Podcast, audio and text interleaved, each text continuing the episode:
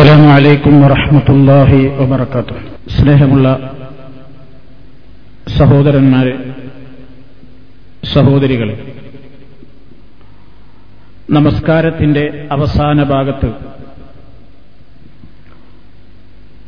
അകമഴിഞ്ഞുകൊണ്ട് നാം അള്ളാഹുവിനോട് പ്രാർത്ഥിച്ചുകൊണ്ടിരിക്കുന്ന ഏറ്റവും പ്രധാനപ്പെട്ട നാല് കാര്യങ്ങളിൽ നിന്നുള്ള ശരണം തേടൽ അഭയം ചോദിക്കൽ. അതിൽ മൂന്നെണ്ണം ഇതിനകം നാം വിശദീകരിച്ചു കഴിഞ്ഞു.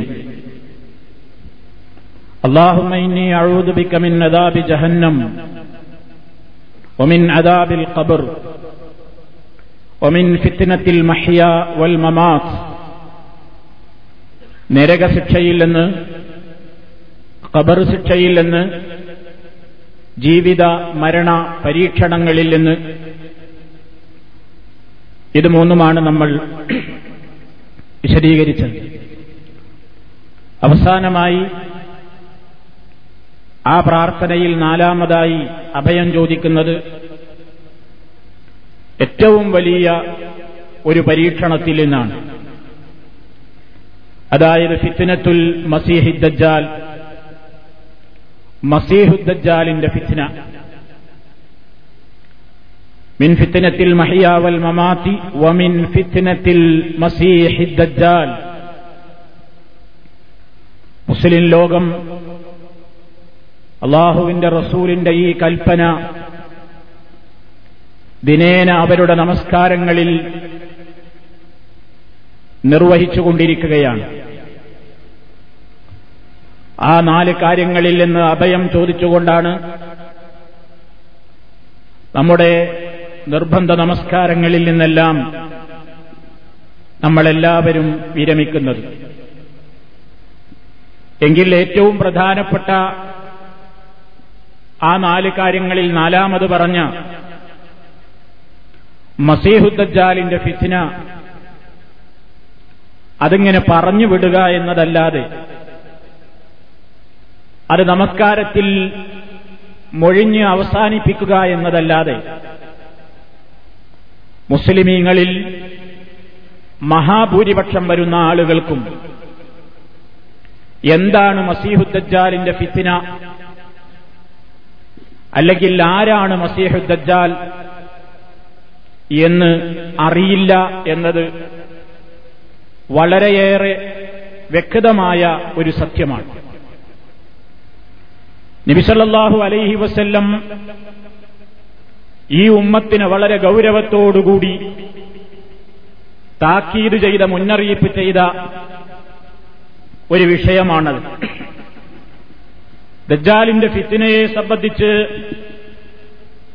നബിസല്ലാഹു അലൈഹി വസ്ല്ലം പറഞ്ഞത് യാ അയ്യുഹന്നാസ് ജനങ്ങളെ ഇന്നഹാ ലം തക്കും ഫിത്നത്തുൻ അലാ വജ്ഹിൽ അർദ് منذ ذرأ الله ذرية آدم ولا تكون حتى تقوم الساعة أعظم من فتنة الدجال ഓ മനുഷ്യരെ ഇന്നഹാലം തക്കുൻ ഫിത്തിനത്തുൻ അലാ വജ്ഹിൽ അർദി ഭൂമുഖത്ത് ഒരു പരീക്ഷണവും ഉണ്ടായിട്ടില്ല ഒരു ഫിത്തിനയും ഉണ്ടായിട്ടില്ല മുന്തുതറ അള്ളാഹു ആദം. അള്ളാഹു ആദം സന്തതികളെ സൃഷ്ടിച്ചത് മുതൽ ഒരു ഫിത്തിനയും ഉണ്ടായിട്ടില്ല ഇനി വലാത്ത കൂനു ഒരു ഫിത്തിനയും ഉണ്ടാകുന്നതുമല്ല ഹത്താത്ത കൂമസ്ത അന്ത്യനാൾ സംഭവിക്കുന്നത് വരെ ഇനി ഒരു ഫിത്തിനയും ഉണ്ടാകുന്നതുമല്ല ഉണ്ടായിട്ടുമില്ല ഏതിനേക്കാൾ. അഴമമിൻ ഫിത്തിനത്തി ദജ്ജാൽ. ദജ്ജാലിന്റെ ഫിത്തിനയേക്കാൾ ഗൗരവമേറിയ ഒരു കാര്യം മുമ്പോ മുമ്പുണ്ടായിട്ടില്ല. അതിന് ശേഷവും അന്ത്യനാൾ വരെ സംഭവിക്കാനും പോകുന്നില്ല. അത്ര വളരെ ഗുരുതരമായ ഗൗരവമായ ഒരു വിഷയവും ഒരു ഫിത്തിനയുമാണ് ദജ്ജാലിന്റെ ഫിത്തിന എന്ന് നബി സല്ലാഹു അലൈഹി വസല്ലം പറയുന്നു. അപ്പൊ അത്ര ആഴമു ഏറ്റവും വലിയ ഫിത്തിന എന്നാ പറഞ്ഞത്? മാത്രമല്ല ഇത് നബി സല്ലാഹു അലൈഹി വസല്ലം മാത്രമല്ല എല്ലാ പ്രവാചകന്മാരും അവരുടെ ഉമ്മത്തിനോട് മുന്നറിയിപ്പ് നൽകിയൊരു വിഷയമാണ് എന്നാണ് വിസല്ലാഹു അലൈഹി വസ്ല്ലം പറയുന്നത്.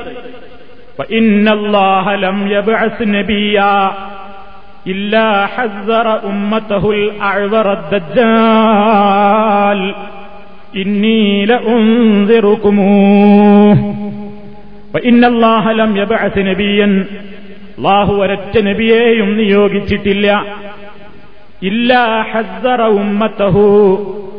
ആ നബി തന്റെ സമുദായത്തിന് താക്കീര് ചെയ്തിട്ടല്ലാതെ ആ നബി തന്റെ സമുദായത്തെ വളരെ കൃത്യമായി മുന്നറിയിപ്പ് നൽകിയിട്ടല്ലാതെ ആരെക്കുറിച്ച് അൽ അഴ്വറദ്ദാൽ അഴ്വറായ ദജ്ജാലിനെ സംബന്ധിച്ച് അഴ്വർ എന്ന് പറഞ്ഞാൽ ഒറ്റക്കണ്ണൻ എന്നാണ്. ഒറ്റക്കണ്ണനായ ദജ്ജാലിനെ സംബന്ധിച്ച് മുന്നറിയിപ്പ് നൽകാതെ ഒരൊറ്റ നബിയെയും അയച്ചിട്ടില്ല. അള്ളാഹു സുബാനഹൂവ താല എന്ന് നബി സല്ലാഹു അലൈഹി വസ്ല്ലം അറിയിക്കുന്നു.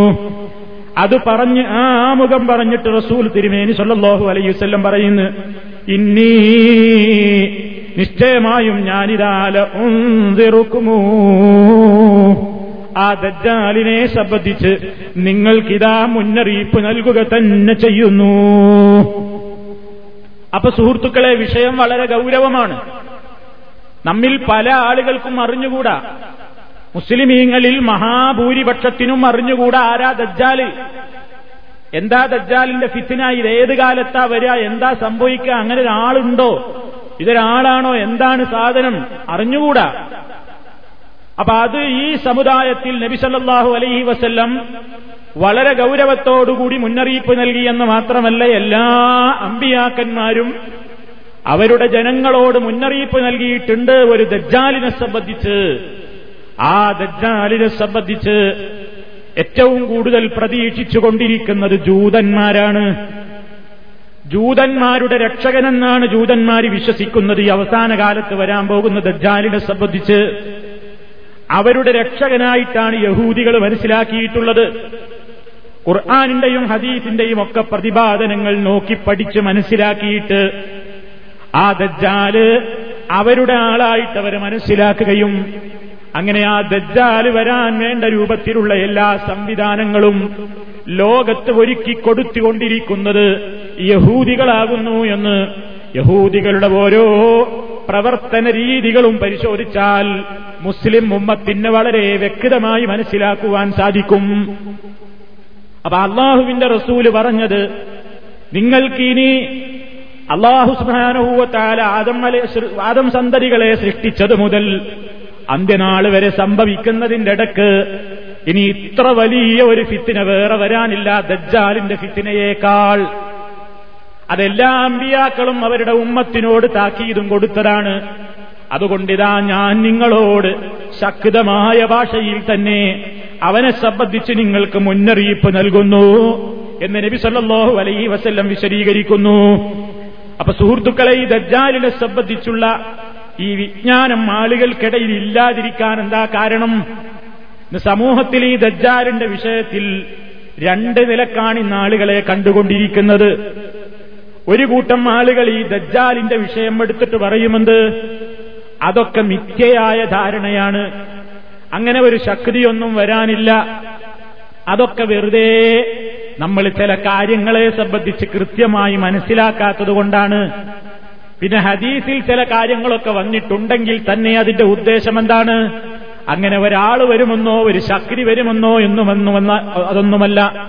മറിച്ച് ദജാലിന്റേതായ സ്വഭാവങ്ങളൊക്കെ പറയുന്നത് അത് ചില സ്വഭാവങ്ങൾ ഈ ലോകത്ത് പ്രചരിക്കും എന്നതിനെ പ്രതീകാത്മകമായിട്ട് പറഞ്ഞതാണ്. അതല്ലാതെ ഒരാളൊന്നും അങ്ങനെ വരാനില്ല. ലോകത്ത് ഒരുപാട് തോന്യാസങ്ങളും തെമ്മാടിത്തങ്ങളും കള്ളത്തരങ്ങളും അതുപോലെയുള്ള ഒരുപാട് ഒരുപാട് അന്ധവിശ്വാസങ്ങളും അനാചാരങ്ങളുമൊക്കെ ലോകത്ത് സംഭവിക്കും എന്നതിന്റെ അതിനെ പ്രതീകവൽക്കരിച്ചു പ്രതീകവൽക്കരിച്ചുകൊണ്ട് പറയുന്നതാണ്. അതല്ലാതെ അങ്ങനെ ഒരു ശക്തിയൊന്നും വരാറില്ല. അതൊരാളൊന്നുമല്ല എന്നൊക്കെ പറഞ്ഞുകൊണ്ട് ദജ്ജാലിന്റെ വിഷയത്തെ അത് ന്യായീകരിച്ച് വ്യാഖ്യാനിച്ച് ഭൗതികമായിട്ട് ഒപ്പിക്കുന്ന കക്ഷികളുണ്ട്. അത് ഇസ്ലാമികമായിട്ട് അവരെ കുറിച്ച് പറയാനുള്ളത് അവർ നേരിന്റെ പാതയിൽ നിന്ന് ബഹുദൂരം പിഴച്ചുപോയ കക്ഷികളാകുന്നു. അങ്ങനെ വ്യാഖ്യാനിക്കുന്ന പല കക്ഷികളും മുമ്പുമുണ്ടായിട്ടുണ്ട് ഇപ്പോഴുമുണ്ട്. ഹദീസുകളിലെ പ്രയോഗങ്ങളെ ഉൾക്കൊള്ളാനാകുന്നില്ല ബുദ്ധിക്ക് ഉൾക്കൊള്ളാനാകുന്നില്ല എന്ന് പറഞ്ഞുകൊണ്ട് സ്വഹീഹായ ഹദീസുകളിൽ തന്നെ സ്ഥിരപ്പെട്ട വിഷയങ്ങളെ അവനവന്റെ ഈ പരിമിതമായ ബുദ്ധിയില്ലത് ഒതുങ്ങുന്നില്ലെന്ന ഒരൊറ്റ കാരണത്താൽ അവയെ മുഴുവൻ നിരാകരിക്കുകയും തള്ളിക്കളയുകയും ചെയ്യുന്ന ഒരു പ്രവണത പണ്ട് കാലത്തെ പല കക്ഷികളും തുടങ്ങി വെച്ചിട്ടുണ്ട്. ഇക്കാലഘട്ടത്തിലും ചില കക്ഷികൾ അത് ഏറ്റുപാടുന്നുമുണ്ട്. അതുകൊണ്ട് അങ്ങനെ ചില ആളുകൾ ചില വസുവാസുണ്ടാക്കിയിട്ടുണ്ട് ഇപ്പൊ ദജ്ജാലിന്റെ സ്വഭാവത്തെ സംബന്ധിച്ച് അവന്റെ ശരീരപ്രകൃതിയെ സംബന്ധിച്ച് അവന്റെ വിശേഷണങ്ങളെ സംബന്ധിച്ച് അവൻ ലോകത്ത് കാണിക്കുന്ന അത്ഭുതങ്ങളെ സംബന്ധിച്ചൊക്കെ വന്ന ഹദീസുകൾ കേൾക്കുമ്പോ അതൊന്നും എനിക്ക് ഉൾക്കൊള്ളാനാകുന്നില്ലെന്ന് പറഞ്ഞുകൊണ്ട് അവക്കൊക്കെ ഭൗതികമായ വ്യാഖ്യാനങ്ങൾ ഉണ്ടാക്കുകയും അതൊന്നും ആ പദങ്ങളിൽ ഉദ്ദേശിക്കുന്ന ബാഹ്യമായ അർത്ഥം ഉദ്ദേശമേ അല്ല എന്ന് പറഞ്ഞ് അവയൊക്കെ ആലങ്കാരിക പ്രയോഗമാണതെന്നും അവയുടെ ഉദ്ദേശം വേറെയാണെന്നും പറഞ്ഞ് വ്യാഖ്യാനിച്ച് ആ സംഭവത്തെ വളരെയേറെ നിരാകരിക്കുന്ന കക്ഷികൾ ലോകത്ത് വന്നുപോയിട്ടുണ്ട് ഇപ്പോഴും ആ കക്ഷികളുടെ പിൻഗാമികൾ രംഗത്തുണ്ട്. അത് ഇസ്ലാമികമായ വീക്ഷണം അല്ല. ഇനി വേറൊരു കക്ഷിയെ നമുക്ക് കാണാം. അവർ ഈ ഹദീസിനെ എന്താ പറയുന്നത്? അതൊന്നും അത്ര ബലപ്പെട്ട ഹദീസൊന്നുമല്ല. അതിലൊന്നും അത്ര പ്രബലതയില്ല. അതൊന്നും നമ്മളത്ര വിശ്വസിച്ചുകൊള്ളൽ നിർബന്ധമായ നിലയ്ക്ക് വളരെ അധികം പരമ്പരകളിലൂടെ മുത്തവാത്തിറായ നിലയ്ക്ക് അഥവാ ഒരിക്കലും നിരാകരിക്കാനാവാത്ത നിലയ്ക്ക് അതൊന്നും സ്ഥിരപ്പെട്ട് വന്നിട്ടില്ല. അതൊക്കെ ചില ഒറ്റപ്പെട്ട റിപ്പോർട്ടുകളിൽ മാത്രമാണ് കാണുന്നത്. അതൊന്നും അത്ര വിശ്വസിച്ചു കൊള്ളണം എന്നൊന്നുമില്ല. ഇനി അത് വിശ്വസിച്ചിട്ടില്ലെങ്കിലും തകരാറൊന്നുമില്ല എന്ന് പറഞ്ഞുകൊണ്ട് ആ സംഭവത്തെയും അത് റിപ്പോർട്ട് ചെയ്തിട്ടുള്ള ഹദീസുകളെ മുഴുവൻ മറ്റൊരർത്ഥത്തിലേക്ക് മാറ്റിവെക്കുക എന്ന് മാത്രമല്ല അവയെ ബലം പോരാ എന്നും അത്രമാത്രം നമ്മൾ വിശ്വസിക്കേണ്ട ഒരു സംഗതിയായിട്ട് അത് അത്ര സ്ഥിരപ്പെട്ട് വന്നിട്ടൊന്നുമില്ല എന്ന് ഒരു ലഘൂകരിക്കുന്ന ഒരു സ്വഭാവവും ആളുകളിൽ കണ്ടുവരുന്നു. ഫലത്തിൽ രണ്ടും ഒന്നാ സംഭവിക്കുന്നത്. ആദ്യം പറഞ്ഞ കക്ഷിയുടെ ഈ വ്യാഖ്യാനിച്ചു ഒപ്പിക്കലിലൂടെയും രണ്ടാമത് പറഞ്ഞ കക്ഷിയുടെ ഹദീസിനത്ര ബലം പോരാ എന്ന് പറയുന്നവരിലൂടെയും വാസ്തവത്തിൽ സംഭവിക്കുന്നത് രണ്ടും ഒന്നാണ്. എന്താ രണ്ടും ഒന്നെന്ന് പറഞ്ഞാൽ രണ്ടു കൂട്ടർക്കും ഇതത്ര ബോധിച്ചിട്ടില്ല. രണ്ടു കൂട്ടർക്കും ഈ ദജ്ജാലിന്റെ ഹദീസ് അത്ര ബോധിച്ചിട്ടില്ല. കാരണം എന്താ അവർക്കത് ഉൾക്കൊള്ളാനാകുന്നില്ല. നിങ്ങൾക്ക് ഹദീസ് വായിക്കുമ്പോൾ തന്നെ നമുക്ക് മനസ്സിലാകും. അതിന് കാരണമുണ്ട്. ഈ ഹദീസുകളൊക്കെ പറഞ്ഞു തന്ന അള്ളാഹുവിന്റെ റസൂൽ തന്നെ വളരെ കൃത്യമായി പറഞ്ഞു തന്ന ഒരു സംഗതിയുണ്ട്. ഞാൻ നിങ്ങൾക്ക് അവനെ സംബന്ധിച്ച് വിശദീകരിച്ചു തരട്ടെയോ എന്ന് നബി സല്ലാഹു അലൈഹി വസല്ലം പറയുന്ന ഹദീസിൽ തന്നെ കാണാം.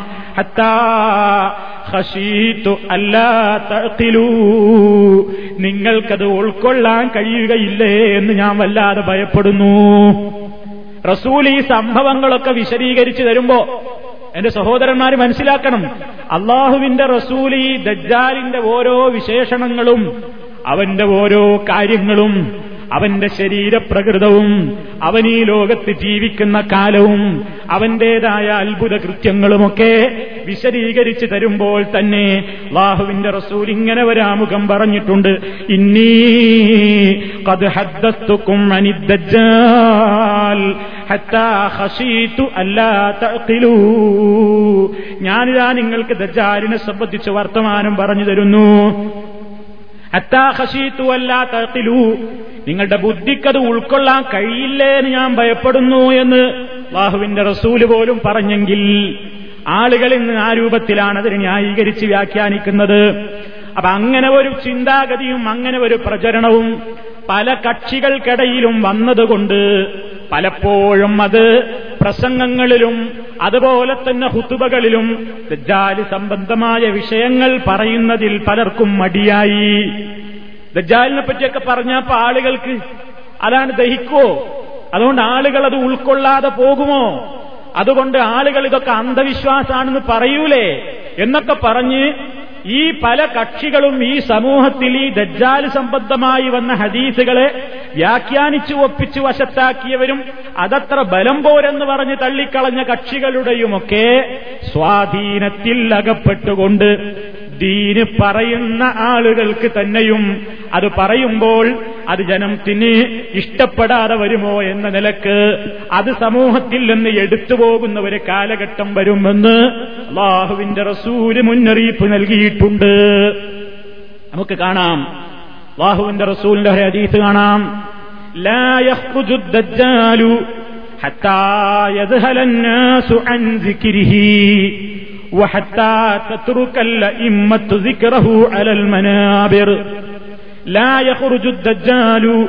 ദജ്ജാലി പുറപ്പെടുന്നതല്ല. ദജ്ജാലി പുറത്തു വരുന്നതല്ല. ഏതുവരെ ദജ്ജാലിനെ സംബന്ധിച്ചുള്ള വർത്തമാനത്തിൽ നിന്ന് ജനങ്ങൾ അശ്രദ്ധമാകുന്ന കാലം വരെ. അപ്പൊ ആളുകൾക്ക് ദജ്ജാലിനെ സംബന്ധിച്ചുള്ള ആ വർത്താനൊക്കെ പോകും. അതൊന്നും ആളുകൾക്ക് ഓർമ്മല്ലാതാകും അങ്ങനെ ആളുകൾ ദജ്ജാൽ സംബന്ധമായിട്ടുള്ള കാര്യത്തിൽ നിന്നൊക്കെ അവനെ സംബന്ധിച്ചുള്ള പരാമർശങ്ങളിൽ നിന്ന് ആളുകൾ വിമുഖത കാണിക്കുന്ന ഒരു കാലഘട്ടം വരുന്നോളം ദജ്ജാൽ രംഗത്ത് വരുന്നതല്ല. അതേപോലെ തന്നെ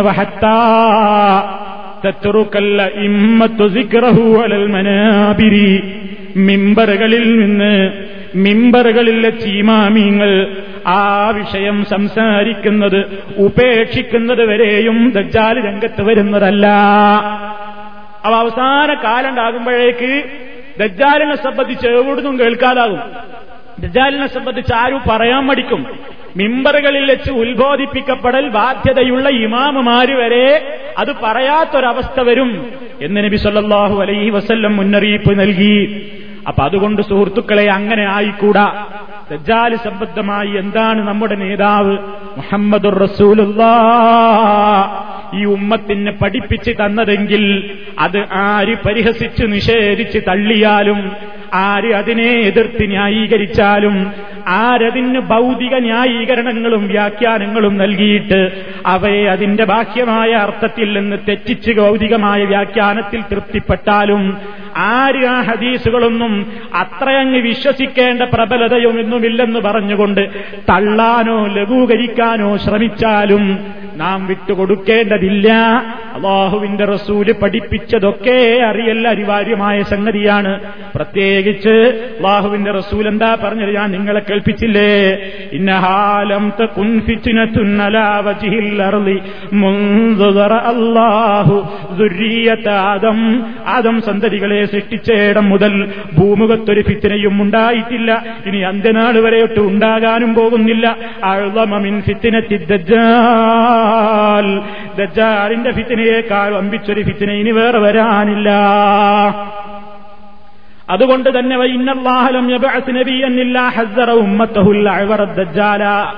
ഒരൊറ്റ നബിയും തന്റെ ഉമ്മത്തിനെ അത് സംബന്ധമായി മുന്നറിയിപ്പ് നൽകാതെയും ഇരുന്നിട്ടില്ല. ഇന്നീ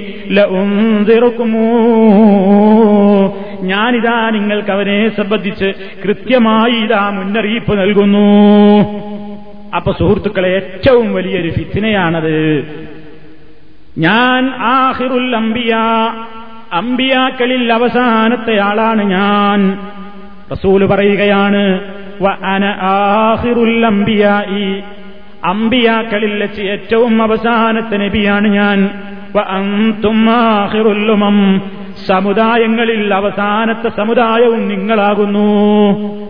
ഞാൻ അവസാനത്തെ നബിയുമാണ് നിങ്ങൾ അവസാനത്തെ സമുദായവുമാണ്. അതുകൊണ്ട്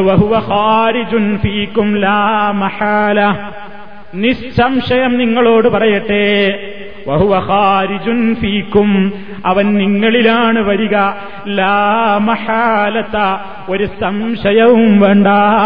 അതിനെക്കുറിച്ചൊരു ശക്ക് ഒരാൾക്കും വേണ്ട. ഈ അവസാനത്തെ സമുദായത്തിലാണ് ദജ്ജാൽ രംഗത്ത് വരിക. ഇന്നഹൂല ഹക്ക് അവന്റെ വരവ് സത്യം തന്നെയാണ്. ഇന്നഹു കരീബ് അവൻ വളരെ അടുത്ത് തന്നെ വരുന്നതാണ്. വരാനുള്ളതൊക്കെ അടുത്ത് എന്ന് നമ്മൾ മനസ്സിലാക്കണം. കരീബ് വരാൻ പോകുന്നതൊക്കെ അടുത്ത് സംഭവിക്കുന്നത് തന്നെയാകുന്നു. അള്ളാഹുവിന്റെ റസൂൽ പറയുന്നു. അപ്പൊ ദജ്ജാലി എന്ന് പറയുന്ന ഒരു സംഗതി അത് ലോകത്ത് ദുഷിച്ച ചില കള്ള സ്വഭാവങ്ങൾ വളരുക എന്നൊന്നുമല്ല ഇതിന്റെ ഉദ്ദേശം. അങ്ങനെ ഒരാൾ തന്നെ വരാനുണ്ട്. ഒരു വ്യക്തി തന്നെ വരാനുണ്ട്. അയാളുടെ വിശേഷണങ്ങൾ നബി സല്ലല്ലാഹു അലൈഹി വസല്ലം പറഞ്ഞിട്ടുണ്ട്. അതിനെ സംബന്ധിച്ച് വേണ്ട രൂപത്തിൽ അവിടുന്ന് മുന്നറിയിപ്പും നൽകിയിട്ടുണ്ട്. ധാരാളം സഹീഹായ ഹദീസുകളിലൂടെ ഒന്നും രണ്ടും പരമ്പരകളിലൂടെയാണെന്ന് തെറ്റിദ്ധരിക്കരുത്. ഒരുപാട് ഒരുപാട് ഒരിക്കലും തള്ളിക്കളയാനാകാത്ത നിലയ്ക്ക് ധാരാളക്കണക്കിന് പരമ്പരകളിലൂടെ റിപ്പോർട്ട് ചെയ്യപ്പെട്ട സംഭവമാണ് ദജ്ജാലിന്റെ വിഷയം. ആ സംബന്ധമായിട്ട് ധാരാളം പ്രയോഗങ്ങൾ സഹീഹുൽ ബുഖാരിയിൽ കാണാം സഹീഹ് മുസ്ലിമിൽ കാണാം. അതുപോലെ തന്നെ അബൂദാബൂദിലും തിരുമുതിയിലും നസായിലും ഇബിനുമാജയിലും അങ്ങനെ ധാരാളക്കണക്കിന് ഹദീസിന്റെ ഗ്രന്ഥങ്ങളിൽ വളരെ കൃത്യമായിട്ട് നമുക്ക് ആ വിഷയം കാണാൻ സാധിക്കും.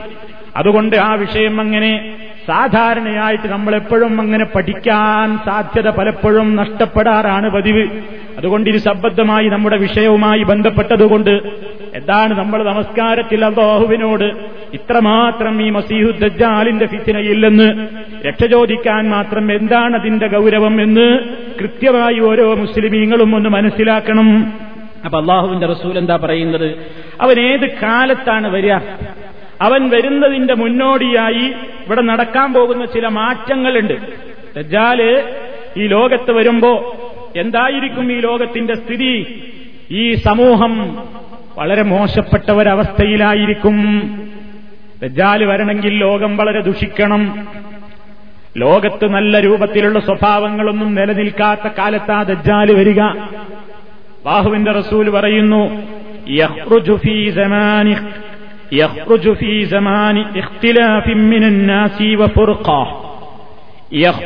അവൻ പുറത്തു വരും അവൻ പുറപ്പെടും.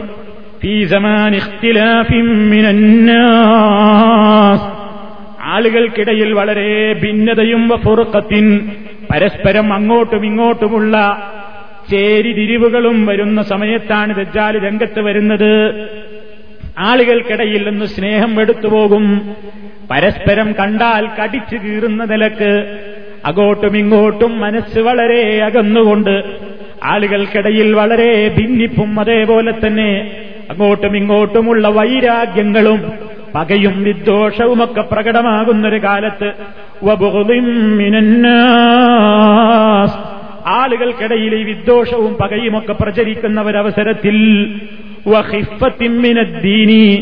ദീന് വളരെ ലഘുവായിരിക്കും ആ കാലത്തുള്ള ആളുകൾക്ക്. ദീനനുസരിച്ചുള്ള ജീവിതം അക്കാലഘട്ടത്തിലെ ജനങ്ങൾക്കിടയിൽ വളരെ ലഘുവായിരിക്കും. വസൂ ഇതാത്തി ബൈനിൻ. പരസ്പരമുള്ള ഇടപാടുകളിൽ വളരെ മോശപ്പെട്ട രൂപത്തിലുള്ള ഇങ്ങോട്ടും ഇങ്ങോട്ടുമുള്ള എല്ലാ കാര്യങ്ങളിലും വളരെ മോശപ്പെട്ട ഒരു സമീപനം. ആ കാലത്താണ് ദജ്ജാൽ രംഗത്ത് വരുന്നത് എന്ന് നബി സല്ലല്ലാഹു അലൈഹി വസല്ലം വിശദീകരിക്കുന്നു. അവ ലോകം ഇങ്ങനെ വളരെ ദുഷിക്കണം. ഈ ലോകം വളരെ ദുഷിച്ചാലാണ് ആര് രംഗത്ത് വരിക? ദജ്ജാൽ രംഗത്ത് വരുന്നത്. അതുകൊണ്ട് ദജ്ജാൽ വേഗം വരണം. ദജ്ജാൽ വേഗം വന്നാൽ ഞങ്ങളുടെ രക്ഷകനാണ് എന്നാണ് ജൂതൻ വിചാരിക്കുന്നത്. കുറെ ഉണ്ടാൽ സംബന്ധമായിട്ട് ഇൻഷാല്ല നമുക്കത് ഇനിയും ഇന്ന് തീർന്നിട്ടില്ലെങ്കിൽ ഇൻഷാല്ല ശേഷം നമുക്ക് വിശദീകരിക്കാം. ദജ്ജാലിന്റെ വരവോടുകൂടി യഹൂദികൾ ജൂതന്മാര് വിശ്വസിക്കുന്നത് അവരുടെ മോക്ഷകൻ രംഗത്ത് വന്നിരിക്കുന്നു എന്നാണ്. അവരുടെ രക്ഷകനാണ് എന്നാണ്. ആ രക്ഷകനെയാണ് അവർ കാത്തുകൊണ്ടിരിക്കുന്നത്. അപ്പൊ അവർ ഈ രൂപത്തിലുള്ളതൊക്കെ വായിച്ചു പഠിച്ചിട്ട് അവർക്ക് മനസ്സിലായി ഇത് വരണം എന്നുണ്ടെങ്കിൽ ഇവിടെ മുസ്ലിമീങ്ങളുടെ ധീര് നശിപ്പിക്കണം. അങ്ങനെ മുസ്ലിമീങ്ങളുടെ ദീന് നശിപ്പിക്കാൻ വേണ്ട രൂപത്തിലുള്ള എല്ലാ സംവിധാനങ്ങളും ഓരോ കാലത്തും ജൂതന്മാരുടെ തലയിൽ നിന്നുണ്ടായിക്കൊണ്ടിരിക്കുന്നു. ഇസ്ലാം ഇവിടെ ഉണ്ടാകാൻ പാടില്ല. മുസ്ലിമീങ്ങളുടെ ഏറ്റവും വലിയ ആണിക്കല്ല ഇലാഹ ഇല്ലല്ലാ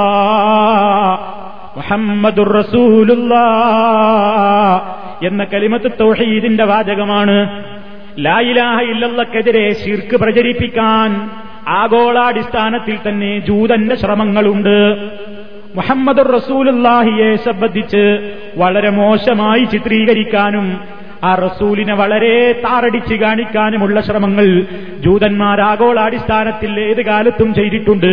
മുഹമ്മദ് റസൂലുള്ളാടെ കാലത്ത് തന്നെ റസൂലുള്ളാനെ ശാരീരികമായി വകവരുത്താൻ പറ്റുമോ എന്ന് ശ്രമിച്ചവരാണ് ജൂതന്മാർ. മുഹമ്മദ് നബി സല്ലാഹു അലൈ വസല്ലമിന്റെ ആദർശത്തെ മാത്രമല്ല റസൂലുള്ളാനെ നേർക്കുനേരെ തന്നെ കൊന്നുകളയണമെന്ന് പ്ലാനിട്ടവരാണ് ജൂതന്മാർ. അതിനുവേണ്ടി പല ശ്രമങ്ങളും അവർ നടത്തി നോക്കിയിട്ടുണ്ട്. പക്ഷേ അള്ളാഹുവിന്റെ കാവലുള്ള വ്യക്തിയാണല്ലോ മഹാനായ റസൂലുള്ള. ഏൽപ്പിക്കപ്പെട്ട ദൗത്യം പൂർത്തിയാകും വരെയും റസൂലുള്ളാക്ക് ഒരു ശത്രുവിന്റെ യാതൊന്നും സംഭവിക്കാത്ത നിലയ്ക്ക് അള്ളാഹു സുബാനഹൂവ താല പറഞ്ഞു കൊടുത്തിട്ടുണ്ടല്ലോ. യാ അയ്യുഹർ റസൂൽ റബ്ബിക വഇല്ലം തഫ്അൽ ഫമാ ബല്ലഗ്ത റിസാലതഹു.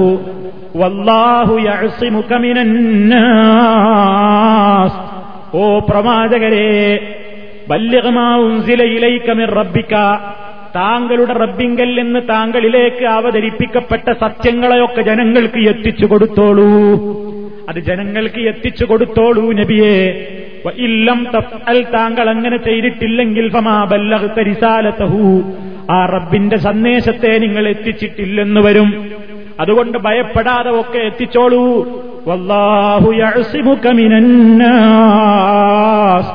ജനങ്ങളിൽ നിന്ന് അങ്ങയെ അള്ളാഹു കാത്തുരക്ഷിക്കുന്നതാകുന്നു. മുഹമ്മദ് റസൂൽനെ വകവരുത്താൻ പലരും ശ്രമിച്ചു. കുറൈശികൾ ശ്രമിച്ചില്ലേ? അത്ഭുതകരമായി മുഹമ്മദ് റസൂലുള്ള രക്ഷപ്പെട്ടില്ലേ? ജൂതന്റെ ശ്രമങ്ങൾ ഉണ്ടായില്ലേ? റസൂലുള്ളാനെ കൊല്ലാൻ വേണ്ടിയുള്ള ഏർപ്പാട് ചെയ്തില്ലേ? മുഹമ്മദ് റസൂലുല്ലാനെ ഒരു വീട്ടിലേക്ക് വിളിച്ചു വരുത്തിയിട്ട് റസൂൽ ഒരു ചുമരും ചാരിയിരിക്കുന്ന നേരത്ത് വീടിന്റെ മട്ടുപ്പാവിന്റെ മുകളിൽ കയറിയിട്ട് ഒരു വലിയ പാറക്കല്ല് റസൂലുള്ളാടെ തലയിലേക്ക് ഇടാൻ വേണ്ടി ഗൂഢപദ്ധതികൾ ജൂടന്മാര് യൂതന്മാര് തയ്യാറാക്കിയില്ലേ? പക്ഷേ പൊളിഞ്ഞുപോയി. റസൂലുള്ളാനെ വലിയ സ്നേഹം നടിച്ചിട്ടൊരു പെണ്ണ് വീട്ടിലേക്ക് ക്ഷണിച്ചില്ലേ?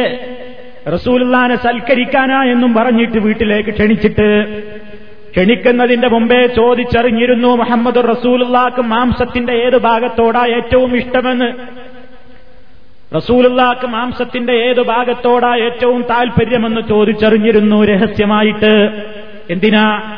ഒരാൾക്ക് ഏറ്റവും താൽപര്യമുള്ള ഭാഗമല്ലേ ഭക്ഷണത്തിലയാൾ ആദ്യം കഴിക്കുക? ആ ഭാഗത്ത് പരമാവധി വശം പുരട്ടണം. അങ്ങനെ റസൂലുള്ളാനെ കൊന്നു കളയണം എന്ന് ജൂതപ്പെണ്ണ് ഗൂഢമായി പ്ലാന് തയ്യാറാക്കിയിരുന്നില്ലേ? മുഹമ്മദ് റസൂലുള്ളാഹിയും സഹാബത്തും ഭക്ഷണം കഴിക്കാൻ വേണ്ടി കയറിപ്പോയി. ജൂത സ്ത്രീയുടെ ക്ഷണം സ്വീകരിച്ച് ഭക്ഷണം കഴിക്കാൻ വേണ്ടി കയറിപ്പോയി. മുഹമ്മദ് റസൂലുള്ളാഹി സല്ലല്ലാഹു അലൈസല്ലം ഭക്ഷണം കഴിക്കുന്നതിന്റെ മുമ്പ് തന്നെ കൂടെയുണ്ടായിരുന്ന ബിഷിർ റളിയല്ലാഹു തലാൻഹു ഒരു കഷ്ണം മാംസം എടുത്ത് വായിലിട്ട് ചവച്ചരച്ചു. അദ്ദേഹം ഷഹീദായി. അദ്ദേഹം വഫാത്തായി പോയി മരിച്ചുപോയി. അള്ളാഹുവിന്റെ റസൂലൊരു വായിലേക്ക് ഇട്ടപ്പോഴേക്ക് അതാ പടച്ച തമ്പുരാന്റെ നിർദ്ദേശം വരുന്നു നബിയേ. അതിൽ വിഷം പുരട്ടിയിരിക്കുന്നു ഭക്ഷിക്കല്ല എന്ന് വായിലിട്ടപ്പോഴേക്ക് പടച്ച തമ്പുരാന്റെ നിർദ്ദേശം വരുന്നു. ആ വിഷത്തിന്റേതായ ഗൗരവം കാരണത്താൽ നന്നായി അവൾ പുരട്ടിയിട്ടുണ്ടായിരുന്നു. പക്ഷേ റസൂലുള്ളാക്ക് പടച്ച തമ്പുരാന്റെ കാവൽ. റസൂലുള്ളയക്ക് അതിലൊന്നും സംഭവിച്ചില്ല. പക്ഷേ ഇടയ്ക്ക് ആ സംഭവത്തെ അയവിറക്കാറുണ്ടായിരുന്നു എന്ന് സഹിയായ ഹദീസുകളിൽ നിന്ന് നമുക്ക് വായിക്കാൻ സാധിക്കുന്നു.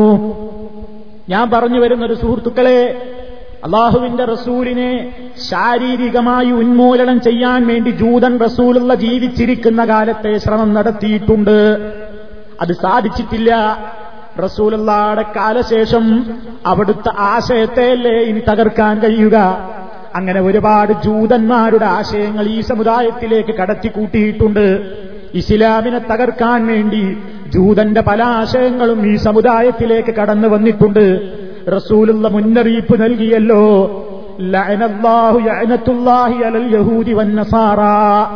ജൂത ക്രൈസ്തവരുടെ മേൽ അള്ളാഹുവിന്റെ ശാപമുണ്ടാകട്ടെ എന്താ കാരണം? ഇത്തഹദൂ കുബൂറാംബിയ ഈ മസാജിദ. അവരുടെ അമ്പിയാക്കന്മാരുടെ കബറുകളെ അവർ ആരാധനാ സ്ഥലങ്ങളാക്കി മാറ്റി. അങ്ങനെ പുണ്യപുരുഷന്മാര് മരിച്ചു കഴിഞ്ഞാൽ ബനൗ അല കബിരിഹി മസ്ജിദ. ആ പുണ്യപുരുഷനെ അടക്കം ചെയ്ത കബറിന്റെ മീതെ അവർ ആരാധനാലയം കെട്ടിപ്പടുക്കാറുണ്ടായിരുന്നു.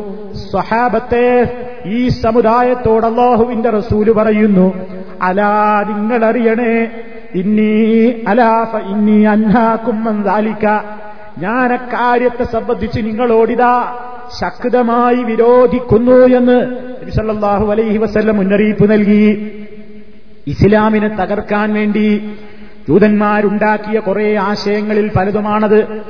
അങ്ങനെ നബി സല്ലല്ലാഹു അലൈഹി വസല്ലം പഠിപ്പിച്ചിട്ടില്ലാത്ത അതുപോലെ തന്നെ സഹാബത്തിന് പരിചയമില്ലാത്ത മുസ്ലിം ഉമ്മത്തിന് പരിചയമില്ലാത്ത ഒരുപാട് ഒരുപാട് പിഴച്ച വാദങ്ങളുമായിട്ട് ദജ്ജാലികൾ ഈ വലിയ ദജ്ജാലി അവസാനം വരുന്നതിന്റെ മുമ്പേ അവന്റെ ഈ ആശയങ്ങൾ ഈ സമുദായത്തിലേക്ക് പ്രചരിപ്പിക്കാൻ വേണ്ടി പല കള്ളദജ്ജാലുകളും പല കള്ളന്മാരും രംഗത്ത് വരുമെന്ന് നബി സല്ലാഹു അലൈഹി വസ്ല്ലം മുന്നറിയിപ്പ് നൽകിയിട്ടുമുണ്ട്.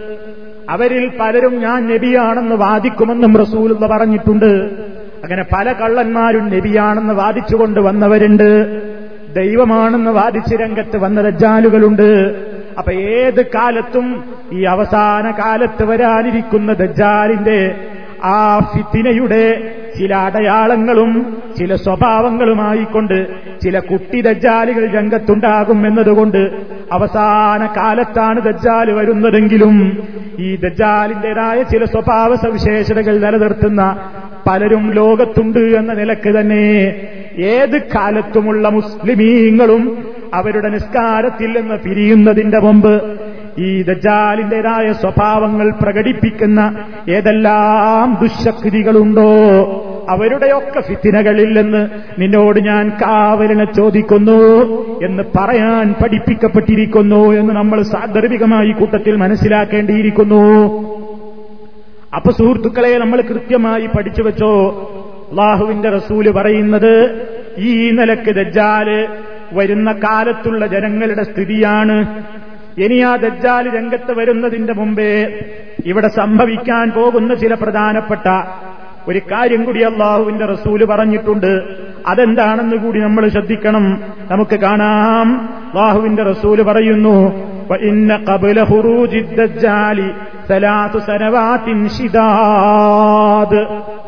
ദജ്ജാലിയുടെ പുറത്തേക്ക് വരുന്നതിന്റെ മുമ്പ് കഠിനമായ മൂന്ന് കൊല്ലങ്ങൾ. അവൻ വരുന്നതിന്റെ മൂന്ന് കൊല്ലം മുമ്പത്തെ സ്ത്രീ പറയാണ്. കഠിനമായ മൂന്ന് കൊല്ലങ്ങൾ. എന്ന് പറഞ്ഞാൽ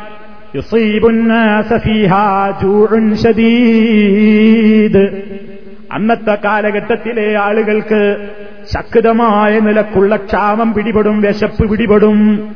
മഹാവറുതിയാണ് ഉണ്ടാകുന്നത്. അള്ളാഹു ഒന്ന ആദ്യത്തെ കൊല്ലത്തിൽ ആകാശത്തോട് അള്ളാഹു കൽപ്പിക്കും അതിന്റെ മഴയുടെ മൂന്നിലൊരു ഭാഗം പിടിച്ചു വെക്കാൻ അള്ളാഹു ആകാശത്തോട് കൽപ്പിക്കും. അപ്പം ഒന്നാമത്തെ കൊല്ലം തന്നെ സംഭവിക്കുന്നത് എന്താ മഴ അങ്ങ് കുറയും. മഴ മൂന്നിൽ രണ്ട് മഴയായി മാറും. മൂന്നിൽ ഒന്ന് അവിടെ പിടിച്ചു വെച്ചു. വയമുറുൽ അറുത ഭൂമിയോടും അള്ളാഹു കൽപ്പിക്കും ഭൂമിയിലുണ്ടാകുന്ന ഉൽപ്പന്നങ്ങളിലെ മൂന്നിലൊരു ഭാഗത്തെ ആ ഭൂമിയും തടഞ്ഞു വെക്കും. അപ്പൊ മഴ മൂന്നിലൊന്ന് കുറഞ്ഞു. ഉൽപ്പന്നങ്ങളും മൂന്നിലൊന്ന് കുറഞ്ഞു. സുമ്മയ അപ്പൊ ഒന്നാമത്തെ കൊല്ലത്തെ സ്ഥിതി അതാണ്. ജാൽ വരുന്നതിന്റെ മുമ്പുള്ള മൂന്ന് കൊല്ലമാണ് വിവരിക്കുന്നത്. സുമ്മയ രണ്ടാമത്തെ കൊല്ലത്തിൽ ആകാശത്തോട് കൽപ്പിക്കും.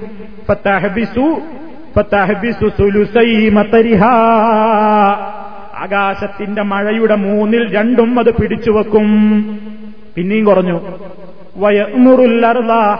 ഭൂമിയോടും കൽപ്പിക്കും. ആ ഭൂമിയുടെ ഉൽപ്പന്നങ്ങളിൽ മൂന്നിൽ രണ്ടും അത് പിടിച്ചുവെക്കും ഇവ മൂന്നിലൊന്നേ മഴയുള്ളൂ മൂന്നിലൊന്നേ ഉൽപ്പന്നങ്ങളും ബാക്കിയുള്ളൂ.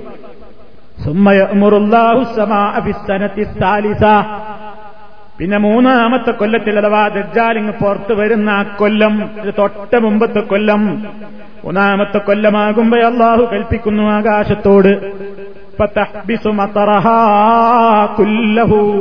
അതിന്റെ മഴ മുഴുവനും അത് പിടിച്ചു വെക്കുന്നു. ഒരു തുള്ളി പോലും പിന്നെ വർഷിക്കാതെയായി. ഭൂമിയോടും അള്ളാഹു കൽപ്പിക്കുന്നു. ഭൂമി അതിന്റെ എല്ലാ ഉൽപ്പന്നങ്ങളെയും തടഞ്ഞു വെച്ചുപോയി. ഒരു പച്ചവർണത്തിലുള്ള ഒരു ചെടി പോലും പിന്നെ മുളക്കാതെയായി.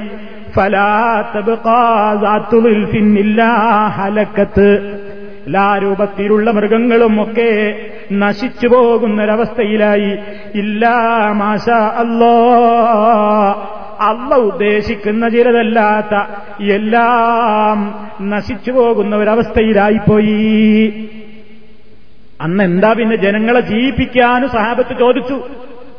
ഇത്തരം ഒരവസ്ഥയിൽ ആ കാലഘട്ടത്തിലുള്ള ആളുകൾ എന്താ പിന്നെ ചെയ്യാ എന്ന് നബിസല്ലാഹു അലൈഹി വസല്ലമിനോട് ചോദിക്കപ്പെട്ടു. പറഞ്ഞു അത്തഹിലീല വത്തക്ബി അത്തഹിലീലു വത്തക്ബീറു വത്തസ്ബീഹു വത്തഹമീദ്. ഇലാഹ ഇല്ലല്ലകൾ അള്ളാഹു അക്ബറുകൾ സുബാനല്ലകൾ അൽഹംദുലില്ലകൾ. ഇതൊക്കെയാണ് അന്ന് വിശ്വാസികളായിട്ട് ബാക്കിയുള്ള ആളുകളെ ജീവിപ്പിക്കുന്നത്.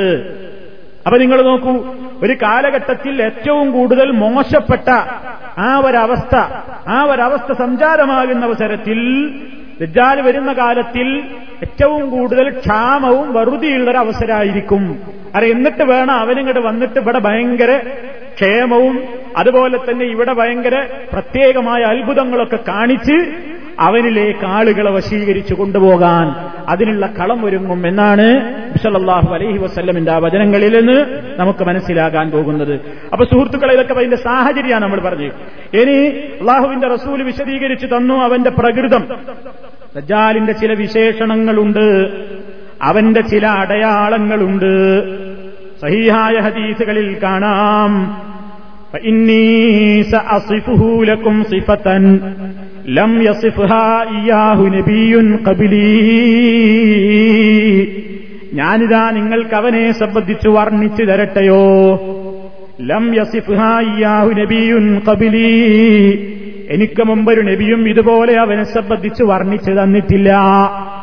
എന്നിട്ട് അള്ളാഹുവിന്റെ റസൂൽ പറഞ്ഞു പലതും നിങ്ങൾക്ക് ഉൾക്കൊള്ളാൻ കഴിയില്ലേ എന്ന് ഞാൻ ഭയപ്പെടുന്നു.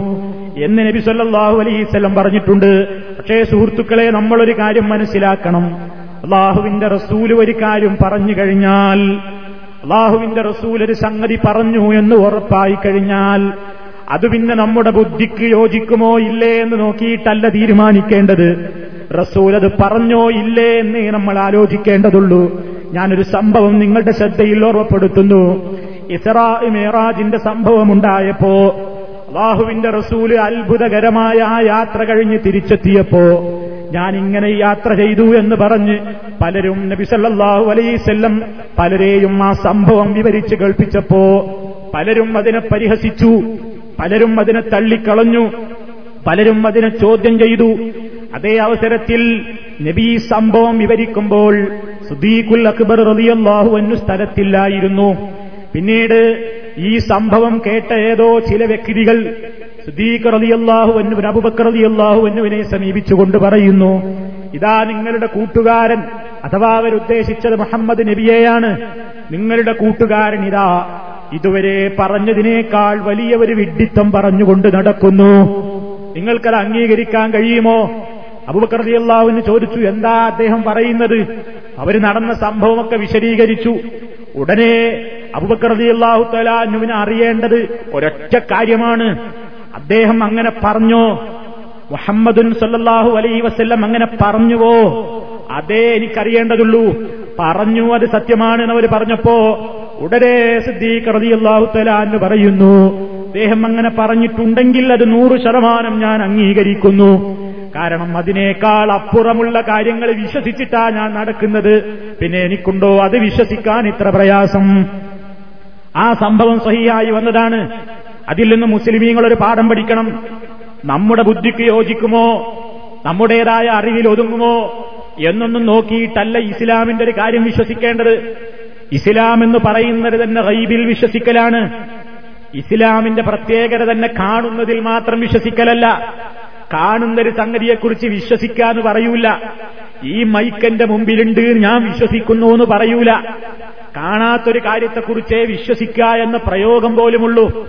പരിശുദ്ധ ഖുർആാനിലെ രണ്ടാമത്തെ അധ്യായം സൂറത്തുൽ ബക്കറയുടെ തുടക്കത്തിൽ കാണാം.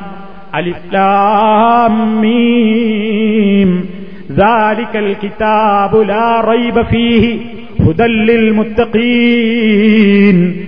ഈ വേദഗ്രന്ഥം യാതൊരു സംശയവും അതിലില്ല കേട്ടോ. അത് ഹുദല്ലിൽ മുത്തഖീന സൂക്ഷ്മത പാലിക്കുന്ന ഭക്തന്മാർക്കത് മാർഗദർശനമാണ്. എന്നിട്ടാരാണ് മുത്തഖീങ്ങൾ എന്ന് അള്ളാഹു പരിചയപ്പെടുത്തുമ്പോ ഒന്നാമതായിട്ട് മുത്തഖീങ്ങളുടെ ഗുണം പറഞ്ഞതെന്താ? അല്ലദീന യുഅ്മിനൂന ബിൽ ഗൈബ്. ആരാ മുത്തഖീങ്ങൾ? ആർക്കാ ഖുർആൻ പ്രയോജനപ്പെടുക?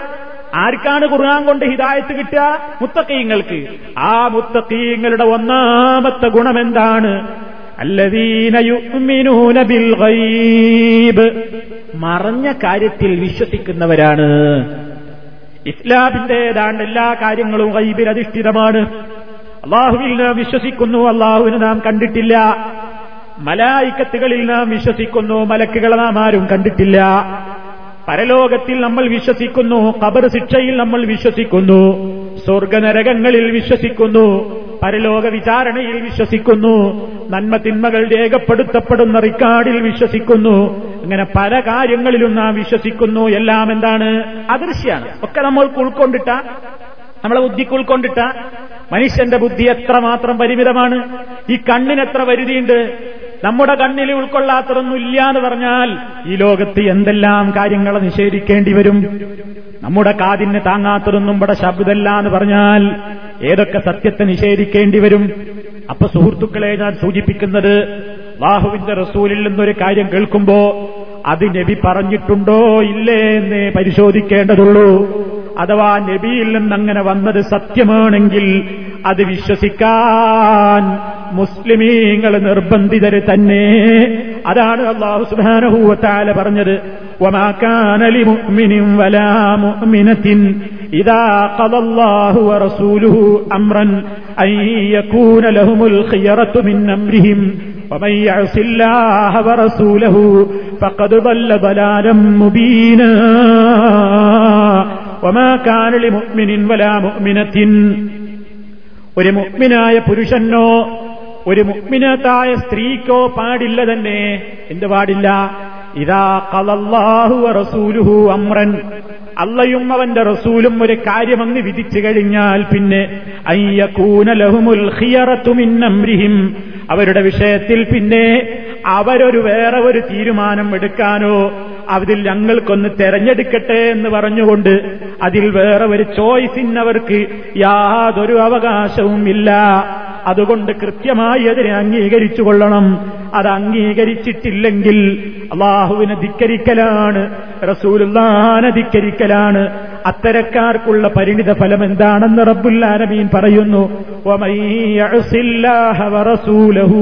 ആര് അള്ളാഹുവിനെയും അവന്റെ റസൂലിനോടും അനുസരണക്കേട് കാണിക്കുന്നുവോ? ഫഖദ് ബല്ല ദലാലം മുബീന. അവൻ വ്യക്തമായ വഴികേടിൽ തന്നെ. പരിശുദ്ധ ഖുർആൻ പറഞ്ഞതാണ്. ആ വിഷയത്തിൽ ഒരു മനസ്സാക്ഷിക്കുത്തും കുത്തും പിന്നെ തോന്നാൻ പാടില്ല. എന്തേ അങ്ങനെ റസൂൽ പറയാൻ? അത് എനിക്കാണ് ഉൾക്കൊള്ളുന്നില്ലല്ലോ. പറഞ്ഞു എന്ന് സ്ഥിരപ്പെട്ടാ പിന്നെ നിനക്ക് ഉൾക്കൊണ്ടോ ഇല്ലേ എന്നുള്ള അവിടെ വിഷയമല്ല. ഉൾക്കൊള്ളണം. ഉൾക്കൊള്ളണം. അതാണ് അള്ളാഹു മറ്റൊരു വചനത്തിൽ പറഞ്ഞത്. അതുകൂടി സാന്ദർഭികമായി പറഞ്ഞുകൊള്ളുന്നു.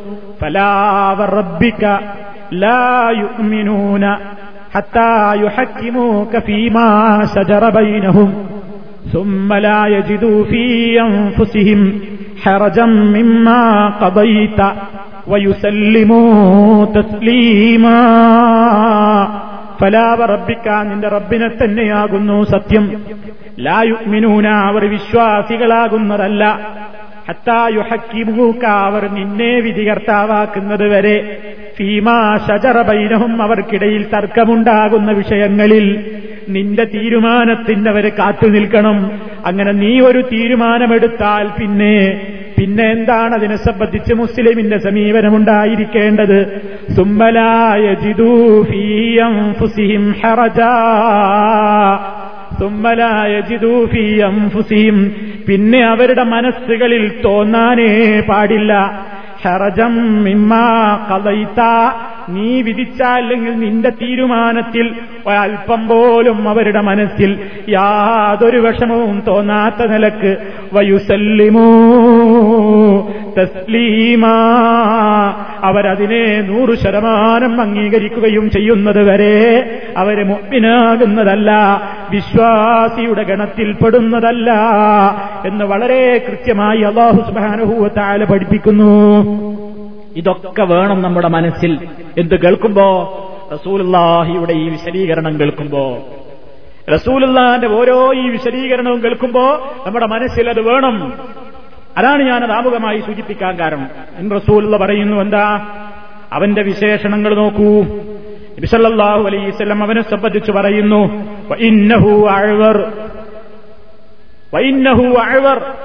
അവൻ ഒറ്റക്കണ്ണനാണ്. ഒറ്റക്കണ്ണനാണവൻ. അവന്റെ ഇടത്തെ കണ്ണ് മൂടിപ്പോയിരിക്കുന്നു. ഇടത്തെ കണ്ണിന്റെ ഭാഗത്ത് ഇടത്തെ കണ്ണിങ്ങനെ മൂടിയിരിക്കുകയാണ്. അലൈഹാത്തുൻ അലീലത്തുൻ അലൈഹ ലഫറത്തുൻ ഖലീലത്തുൻ ഒരു പരിപരുത്തര് മൂടിയുണ്ട്. ഒരു ഇറച്ചിക്കഷ്ണം വന്നിങ്ങനെ മൂടിയിരിക്കുകയാണ് ആ കുഴിയിൽ. കണ്ണവിടെ കാണുന്നില്ല. ആ സ്ഥാനത്ത് ഇങ്ങനെ മൂടപ്പെട്ടിരിക്കുകയാണ് ഒരു പച്ച നിറത്തിൽ ഒരു തിളങ്ങുന്ന നക്ഷത്രം പോലെയുണ്ടത് കണ്ടാൽ. ആ നിലക്കുള്ള ഭീകരമായ നിലക്കുള്ളൊരു കണ്ണ്. അവന്റെ ഇടത്തെ കണ്ണ്. യുംന. അവന്റെ വലത്തെ കണ്ണോ. ഉന്തിത്തുറിച്ചു നിൽക്കുന്ന ഒരു മുന്തിരി പോലെയുണ്ട് അവന്റെ വലത്തെ കണ്ണ്. വലത്തെ കണ്ണിങ്ങനെ പുറത്തേക്ക് തള്ളി നിൽക്കുകയാണ്. ലൈസത്ത് ബിനാത്തിയത്തിൻ പറ്റേ ഉന്തി നിൽക്കുന്ന തൂങ്ങി നിൽക്കുന്നതല്ല. വലാ ഹജറാ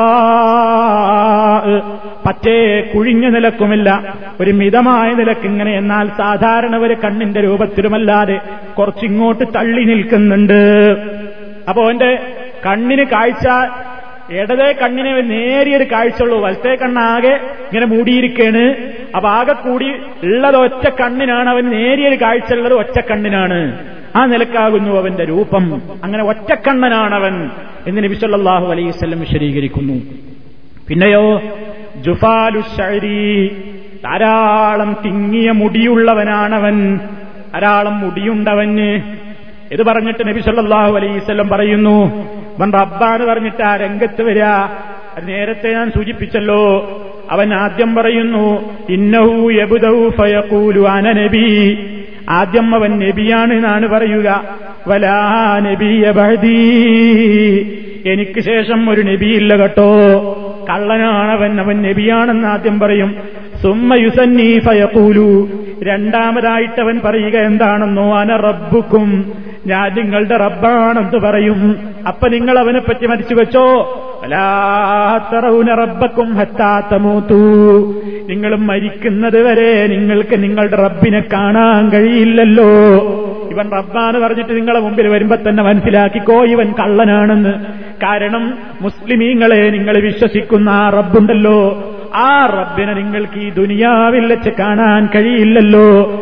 ആഹ്റത്തിൽ വെച്ചല്ലേ മുസ്ലിമീങ്ങൾ മുഗ്മിനീങ്ങൾ ഈമാനുള്ളവർ അള്ളാഹുവിനെ കണ്ടുമുട്ടുന്നത് ഈ വാനലോകത്ത് നിങ്ങൾ പതിനാലാം രാവിന് ഉദിച്ച് നൂത്തു നിൽക്കുന്ന പൂർണ ചന്ദ്രന് നിങ്ങൾ കാണുന്നതിൽ സംശയിക്കുന്നുണ്ടോ? എങ്കിൽ അതിനേക്കാൾ വ്യക്തമായി നാളെ പരലോകത്ത് വെച്ച് ഓ മുഗ്മിനികളെ നിങ്ങൾ നിങ്ങളുടെ റബ്ബിനെ കാണുക തന്നെ ചെയ്യും. സംശയം വേണ്ട. എന്ന് നബി സല്ലല്ലാഹു അലൈഹി വസല്ലം പറഞ്ഞിട്ടുണ്ടല്ലോ. അവിടെ വെച്ചേ മുഗ്മിനീങ്ങൾ റബ്ബിനെ കാണുകയുള്ളൂ. അതുകൊണ്ട് ഈ കള്ളൻ ഞാൻ നിങ്ങളുടെ റബ്ബാണെന്ന് പറയുമ്പോൾ തന്നെ നിങ്ങൾക്ക് തിരിയുമല്ലോ. അവൻ കള്ളനാണെന്ന്.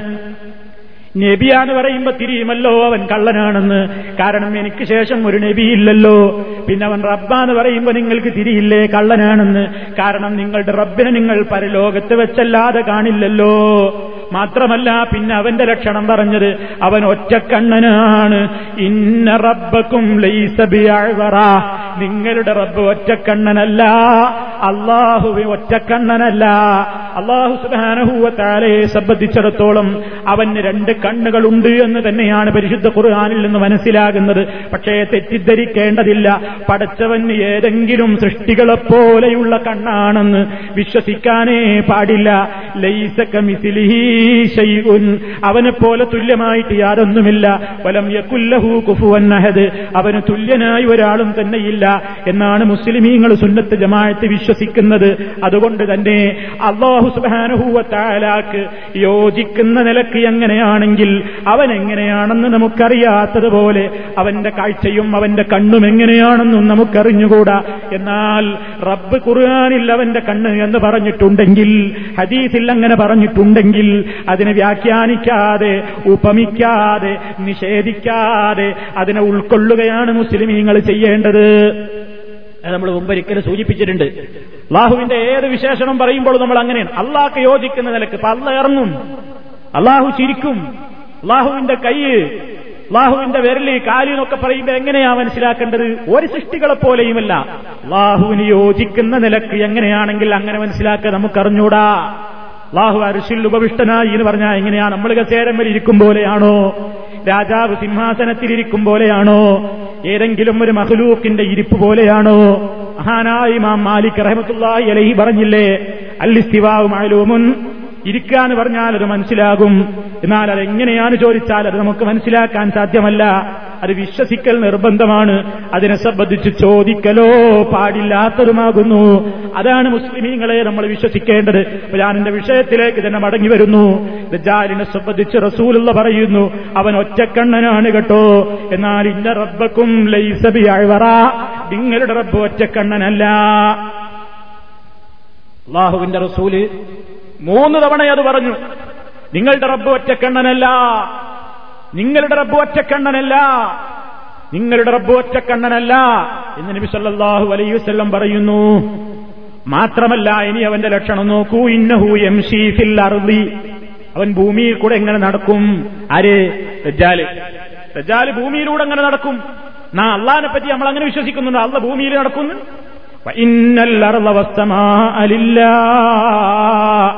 ആകാശവും ഭൂമിയും ഒക്കെ അള്ളാഹുവിനുള്ളതാണല്ലോ. അള്ളാഹുവിനെ സംബന്ധിച്ച് എവിടെയും അല്ല ഭൂമിയിൽ കൂടി നടക്കും എന്ന് നമ്മൾ വിശ്വസിക്കുന്നില്ലല്ലോ. അതുകൊണ്ട് ഈ കള്ളന്റെ വാദം അവിടെയും പൊളിയുകയാണ്. ഇനി അവരെക്കുറിച്ച് റസൂലുള്ള വർണിക്കുന്നത് നോക്കൂപം വയസ്സായ തന്തയൊന്നുമല്ല കിളവനൊന്നുമല്ല. ഇന്നഹൂഷാബുൻ അവൻ നല്ല ചെറുപ്പക്കാരനാണ്. അവൻ യുവാവാണ് കേട്ടോ. കത്തത്തുൻ കത്തത്തുൻ ധാരാളം മുടിയുള്ള അതുപോലെ തന്നെ അന്നീ നന്നായി ചുരുണ്ട മുടിയുള്ളവനാണ് കത്തത്ത് എന്ന് പറയുന്നത്. ചുരുണ്ട ജട കിട്ടിയൊരു മുടിയാണ്. അബ്ദുൽ പോലെ തോന്നിപ്പിക്കും അവനെ കണ്ടാൽ ഒരു സഹാബത്തിനോട് വിവരിച്ചു കൊടുത്തതാണ്. അവിടെ ഉണ്ടായിരുന്ന ആളെപ്പറ്റി പറഞ്ഞു കൊടുത്തു.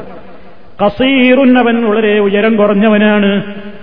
അഫ്ഹജ അഫ്ഹജ കണങ്കാലുകൾ അകന്നവനാണ്. അതുപോലെ തന്നെ അവന്റെ കൃഷ്ണമണി നല്ല കറുപ്പാണ് ഉള്ള കണ്ണിന്റെ ഉള്ള ഭാഗം കറുപ്പുള്ള ഭാഗം നല്ല കറുപ്പും വെളുപ്പുള്ള ഭാഗം നല്ല വെളുപ്പുമാണ്. ആ നിലക്കൊക്കെ നബി സല്ലല്ലാഹു അലൈഹി വസല്ലം പറയുന്നു പിന്നെ കാണാം ഇന്നഹു ആദമ ജഅദു. ജഅദ് എന്നാൽ ഇതേപോലെ തന്നെ ജട പിടിച്ച ചുരുണ്ട മുടിയുള്ളവനാണവൻ. അതുപോലെ തന്നെ അവൻ നല്ല വെളുത്ത കളറുള്ളവനല്ല. കറുത്ത കളറുള്ളവരുമല്ല. രണ്ടിന്റെയും ഇടക്കുള്ള ഒരു പ്രത്യേകമായ ഏതാണ്ട് ഒരു ഗോതമ്പ് കളറിനോടൊക്കെ സാദൃശ്യമുള്ള ഒരു കളറാണ് അവന്റെ ജുഫാലു ശരി അതുപോലെ തന്നെ ധാരാളം മുടിയുള്ളവനാണ്. ഇതൊക്കെ അവന്റെ ശരീരത്തിന്റെ കോലാവരണം. ഇതൊക്കെ പറയുമ്പോൾ നമ്മൾ മനസ്സിലാക്കുന്നത് ഒരാൾ തന്നെയാണ് ഇതൊരാൾ തന്നെയാണ് അല്ലാതെ ഒരു സ്വഭാവത്തെക്കുറിച്ച് അതീതിൽ പറഞ്ഞതൊന്നല്ല അത് പ്രതീകവൽക്കരിക്കാൻ പോകേണ്ടതില്ല. ഭൗതികമായി വ്യാഖ്യാനിച്ചൊപ്പിക്കേണ്ടതില്ല. ഒരാൾ വരും. ആ ആൾ സ്വഭാവങ്ങളായി പറയുന്നത്. തന്നെയുമല്ല. ഇന്നഹു ഇനി മുസ്ലിമീങ്ങൾക്ക് അന്ന് മനസ്സിലാക്കാൻ സാധിക്കുന്നവരടയാളം കൂടി റസൂലുള്ള പറയുന്നു. അന്ന് ജീവിക്കുന്ന മുസ്ലിമീങ്ങൾക്ക് അവരെ തിരിച്ചറിയുന്ന ഒരു ലക്ഷണം കൂടി പറയുന്നു. ഇന്നഹു മക്തൂബുൻ എഴുതപ്പെട്ടിരിക്കും ബൈന ഐനൈഹി അവന്റെ ഈ കാഴ്ചയില്ലാത്ത ഈ വികലമായ ഈ കണ്ണുകളുണ്ടല്ലോ. ആ രണ്ട് കണ്ണുകൾക്കിടയിൽ എഴുതപ്പെട്ടിരിക്കും കാഫിർ. കാഫിർ എന്ന് എഴുതപ്പെട്ടിരിക്കും. കാഫിർ എന്ന് എഴുതപ്പെട്ടിട്ടുണ്ടാകും. ചില ഹദീസിൽ കാണാം അത് കാഫ് എന്ന് തന്നെ വേർതിരിച്ച് വായിക്കാൻ കഴിയും.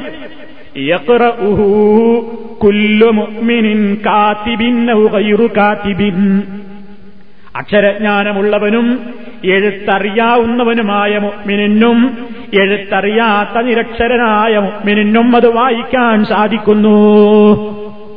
ഏത് മുഅ്മിനിനും വായിക്കാൻ കഴിയാവുന്ന നിലയ്ക്ക് അവന്റെ രണ്ട് കണ്ണുകൾക്കിടയിൽ കാഫിർ എന്ന് രേഖപ്പെടുത്തപ്പെട്ടിരിക്കും എന്ന് നബി സല്ലല്ലാഹു അലൈഹി വസല്ലം പറയുന്നു. അപ്പൊ സുഹൃത്തുക്കളെ ഇതൊക്കെ അവന്റെ ശാരീരികമായ പ്രകൃതങ്ങളാണ് നബിസല്ലാഹു അലൈഹി വസ്ല്ലം ഈ വിശദീകരിച്ചു തരുന്നതൊക്കെ. പിന്നെ അവൻ പറഞ്ഞല്ലോ ഞാൻ റബ്ബാണ് എന്ന് വാദിക്കുന്നു. പിന്നെ അവന്റെ റുബൂബിയത്ത് വാദം അവൻ റബ്ബാണെന്ന് വാദിച്ചിട്ട് അവൻ ഈ ലോകത്ത് കാണിച്ചു കൂട്ടുന്ന അവന്റെ ചില അത്ഭുതങ്ങളും ചില പ്രത്യേകമായ അവന്റെ പ്രകടനങ്ങളും അവന്റെ ശക്തിയും അവൻ ഈ രാജ്യം മുഴുവൻ ഓടി നടക്കുന്ന അവന്റെ വേഗതയും അവന്റെ കൂടെയുള്ള ചില അത്ഭുതങ്ങളും അവൻ ചെയ്യുന്ന ചില പ്രത്യേകമായ കാര്യങ്ങളുമൊക്കെ ഹദീസുകളിൽ കാണാൻ സാധിക്കും. ഇൻഷാ അള്ളാ അടുത്ത ക്ലാസ്സിൽ നമുക്ക് അത് ഇതിന്റെ തുടർച്ചയായ കാര്യങ്ങൾ വിശദീകരിക്കാം. ഏതായിരുന്നാലും സുഹൃത്തുക്കളെ നമ്മുടെ നമസ്കാരത്തിൽ നാം അള്ളാഹുവിനോട് ഫിത്തിനത്തുൽ മസീഹി ദജ്ജാൽ ദജ്ജാലിന്റെ ഫിത്തിനയിൽ നിന്ന് അള്ളാഹുവിനോട് കാവൽ ചോദിക്കുന്നുണ്ടെങ്കിൽ എന്താണ് ആരാണ് ഈ ദജ്ജാലെന്നും എന്താണ് അവന്റെ ഫിത്തിനയെന്നും ഹാനായ മുഹമ്മദ് റസൂലുള്ളാഹി പറഞ്ഞു തന്നത് നാം വിശ്വസിക്കണം നാം മനസ്സിലാക്കണം അതറിയണം. ആ ഗൗരവം അറിയുമ്പോഴാണ് നമുക്കതിനെ സംബന്ധിച്ചുള്ള ഒരു കൃത്യമായ ധാരണയുണ്ടാവുക. സത്യത്തെ സത്യമായി മനസ്സിലാക്കി ഉൾക്കൊള്ളുക. അസത്യത്തെ അസത്യമായി മനസ്സിലാക്കി തിരസ്കരിക്കുക. അള്ളാഹു സുബാനഹൂവത്തായ സത്യത്തിന്റെ പാതയിൽ ഏറെ മുന്നോട്ട് പോകാൻ അതിന്റെ പ്രബോധകരും പ്രചാരകരുമായി തന്നെ ജീവിച്ച് വിശ്വാസികളായി ഈ ലോകത്തോട് വിട പറയാൻ സർവ തൗഫീഖും നൽകി നമ്മെ അനുഗ്രഹിക്കുമാറാകട്ടെ. സുബാനക്കല്ലാഹമോ ബിഹംദിക അഷ്ഹദു അല്ലാ അന്ത أستغفرك وأتوب إليك وصلى الله على خير خلقه نبينا محمد وعلى آله وصحبه أجمعين والحمد لله رب العالمين.